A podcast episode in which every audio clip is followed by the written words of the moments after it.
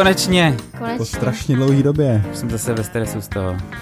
té pauzy už neděláme. Měli jsme zase bohužel kratší odmlku, ale tentokrát už natáčíme bez větších obstrukcí, protože covidová opatření se pomalu rozvolňují, takže se konečně vracíme k naší hlavní tématice a to ke kardiologii, díky hej, bohu. Hej, hej. Hej, ohoj, ohoj. Už mě to chybělo. Já jsem chtěl pogratulovat Jirkovi k novému autu. Jirka teď nemohl komunikovat o něčem jiném, takže Konečně, konečně zase s náma bude existovat. kamarádi. To je pro děti. Jasný, teď ti budeme věřit. Ne, to je nahrávací auto. Podcastový nahrávací auto. Budeme teď výjíždět i do vašeho regionu. S nahrávacím vozem. Výjíždět nemocnice. My se tentokrát zase pokusíme věnovat jednomu zastřešujícímu tématu a nejenom jednotlivé studii. A uvidíme, jak se to osvědčí. Samozřejmě děkujeme za jakýkoliv reakce a zpětnou vazbu, jestli se ubíráme správným směrem. Eh, V minulém kardiodíle jsme mluvili o urgentních hypertenzních stavech, který teda samozřejmě patří ke každý vyvedení služby a v dnešním díle bychom rádi probrali další častou klinickou jednotku a tou je non-STEMI, tedy infarkt myokardu bez ST elevací. Začneme rovnou otázkou, ať se neflákáme, co je to non-STEMI a proč se vlastně tak moc řeší zrovna přítomnost či absence elevací ST úseku na EKG. Počkej, počkej. Kazuistika. Ne, nebude dneska? Já, jsem, já už jsem to hnala moc rychle, tak dobře. Kazuistika. Pojďme na urgent vyšetřit našeho imaginárního pacienta. Není to nikdo jiný než slavný pan Vomáčka. Nejnemocnější člověk v Čechách. Ale ten náš pan Vomáčka nedávno oslavil 60, má arteriální hypertenzi a nadváhu, jinak doteďka zdrav.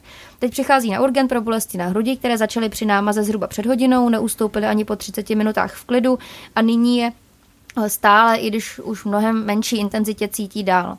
Samozřejmě jako u každých bolestí na hrudi se na urgentu snažíme co nejrychleji, konkrétně teda ideálně do 10 minut, udělat EKG, které je v tomto případě bez patologického nálezu.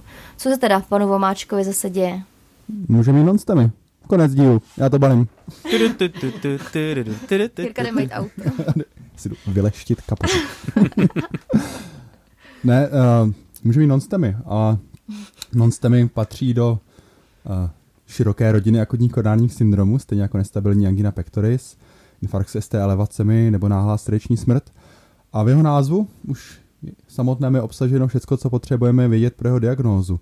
Jedná se tedy o infarkt myokardu, tak jak nám ho definuje již čtvrtá univerzální definice infarktu myokardu, a čili v tomto případě přítomnost nějakých symptomů konkrétních a detekce e, troponinu v krvi a zároveň absence EKG změn, které by se daly označit za ST elevace. Takže mi pro stanovení diagnózy pana Vomáčky stačí anamnéza, EKG a troponin a hotovo. V podstatě jo. Jednoduchý. My, my si samozřejmě musíme tu situaci zjednodušit tím, že náš pan Vomáčka non skutečně má, protože v reálném životě zvažujeme vždy i jiné život ohrožující onemocnění, jejíž manifestace může být velmi podobná. Jedná se zejména o plicní emboli, akutní pneumotorax či aortální disekci. V případě pacientů s podezřením na akutní koronární syndrom, jak už si zmínila, jde nám hlavně o čas a tudíž všechny pacienty s bolestmi na hrudi, aspoň trochu podezřelými, vyšetřujeme i hned v zásadě s prioritou jedna, neměli by v čekárně čekat déle než těch zmíněných 10 minut. Uh-huh. Takže pro zopakování. Náš pacient, pan Vomáčka, měl námahou provokovanou retrosternální bolest. V našich končinách ta bolest vzniká typicky při odhazování sněhu, běžkování nebo jízdě na kole do kopce. Jiné varianty se tady v podstatě nevyskytují. Tady na Šumavě. Po dovyptání se už víme, že se jednalo o bolest vegetativním doprovodem. Pan Vomáčka udává, že se u toho silně opotil a trvala i v klidu další bezmála půl hodiny. Na urgent přišel po svých a od začátku obtíží celkem už uplynula asi hodina. Bolest má stále, i když mírnější a vstupní EKG, jak bylo řečeno, je bez ST elevací. Do laboratoře vzhledem k podezření na AKS odesíláme odběr na vysoce senzitivní troponín. A co dělat mezi tím, než přijde výsledek? Sedět tam se založenýma rukama? Pít kafe. Můžeme třeba znovu přetočit EKG, protože když už bude mít ST elevace, tak můžeme ukončit díl, protože tady to je na non-stemy a ne na stemy. Nebo vyšetřit těch zbylých 10 pacientů, co tam sedějí. To je lepší nápad možná. A proč jsou pro nás vlastně podstatní zrovna ty ST elevace? Proč bychom po nich měli pátrat, konkrétně po tady tom EKG projevu? Protože ST elevace ukazují, že došlo k úplnému uzávěru koronární tepny, většinou trombem a k transmorální ischemii a tak bychom měli přistoupit k emergentní léčbě, konkrétně k revaskularizaci. Pokud však pacient přichází dostatečně brzy od začátku obtíží, nemusí být ještě ST elevace vyvinuty. Pod pojmem non-STEMy pak rozumíme všechny ostatní EKG obrazy, které nemají ST elevace. EKG může být třeba úplně normální, nebo můžeme zachytit více či méně specifické repolarizační změny ST úseků a T vln nebo bloka, blokádu ramenkovou, blokádu levého ramenka, pravého ramenka, nebo transientní ST elevace a tak dále. Takže jestli tomu rozumím správně, tak tohle rozdělení podle ST úseku na EKG nám má posloužit hlavně ke snadnému stupnímu rozdělení pacientů na ty, kteří vyžadují ošetření i hned a na ty, kteří mohou chvíli počkat. Dalo byste to tak říct? Eh, my o těch ST elevacích eh, máme povědomí už z pravěkých studií, které se dělaly na trombolízu někdy v letech 1984 až 1992. Eh, byly to například studie GISy, ISIS 2, ISIS 3 a LATE. Latte. Latte. Latte. A v těchto studiích bylo skoro 60 tisíc pacientů, kteří měli podezření na akutní koronární syndrom a byli léčeni různými kombinacemi aspirinu, heparinu, streptokinázy či alteplázy a kontroly pak dostávali placebo. Jsem napnutý jak šandy.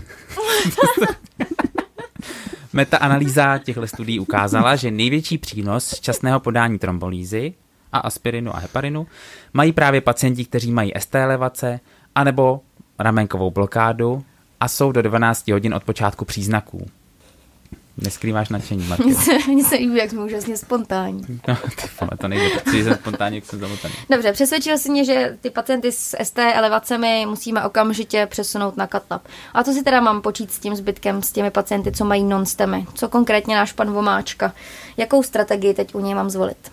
No, aby to nebylo úplně jednoduché, tak jsou i EKG obrazy, které nemají ST elevace nebo nesplňují kritéria STEMy a přitom ten pacient stále může mít uh, úplný uzávěr tepny a transmurální schemy a musíme u něj postupovat jako u STEMy. Mm-hmm. Tom případě byste si měli asi pročíst kardioblog, protože tam je docela výživné množství článků o tady těch EKG obrazech. Můžeme zmínit třeba obrazy perakutních T vln nebo Devinterovy vlny. O, taky se mrkněte na to, že třeba stemy zadní stěny se určitě neprojevuje elevacemi v těch běžných svodech, které natáčíme a Podobně i stemy horní části boční stěny nebo pravé komory se nemusí projevit úplně tak typicky, jak bychom je jak bychom čekali. Nes, nemusí splnit eh, ty klasická STEMI kritéria. Halo, tady pan Momáčka. Čeká stále. Zapomněli jsme ho za sloupem čtyři hodiny. Momáčka je za sloupem. Udělali jsme samozřejmě kontrolní EKG a bylo naštěstí stejné. Žádné elevace a ani před chvíli zmíněné vzácnější EKG nálezy STEMy jsme nezachytili a z laboratoře konečně přichází troponín s hodnotou pod katov. Negativní černý číslo, žádný vykřičníky, paráda, takže nemá infarkt, jsme hotovi. No, v tuto chvíli to ještě nemůžeme úplně říct. Náš pacient přišel velmi brzy od začátku obtíží, říkala si hodinu asi, že jo? Uh-huh. A víme s určitostí tedy, že nemá STEMy, anebo jeho ekvivalent, ale k definitivnímu potvrzení nebo vyvrácení podezření na akutní infarkt myokardu potřebujeme ještě konfirmaci. Pokud se budeme řídit doporučeními současnými, čili evropskými guidelines z roku 2015, doufám, je, je nutné při časné prezentaci pacienta na, na urgentním příjmu nebo u lékaře do 6 hodin od začátku obtíží odebrat v případě prvního negativního výsledku ještě kontrolní odběr, a to za 3 nebo za jednu hodinu. Dva negativní výsledky můžeme považovat za dostatečné k vyloučení infarktu myokardu a můžeme se zabývat další diferenciální diagnostikou bolestí na hrudi. Protože víme z dostupných dat, že riziko nežádoucích příhod jakýchkoliv u těchto pacientů je potom velmi nízké.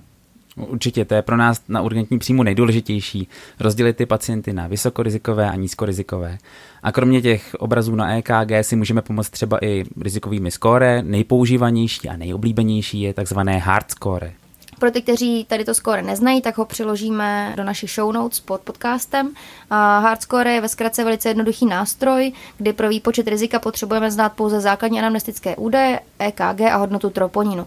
Na základě tady těch zadaných kritérií jsou pacienti stratifikováni do tří skupin podle výše rizika závažné kardiovaskulární příhody v následujících šesti týdnech.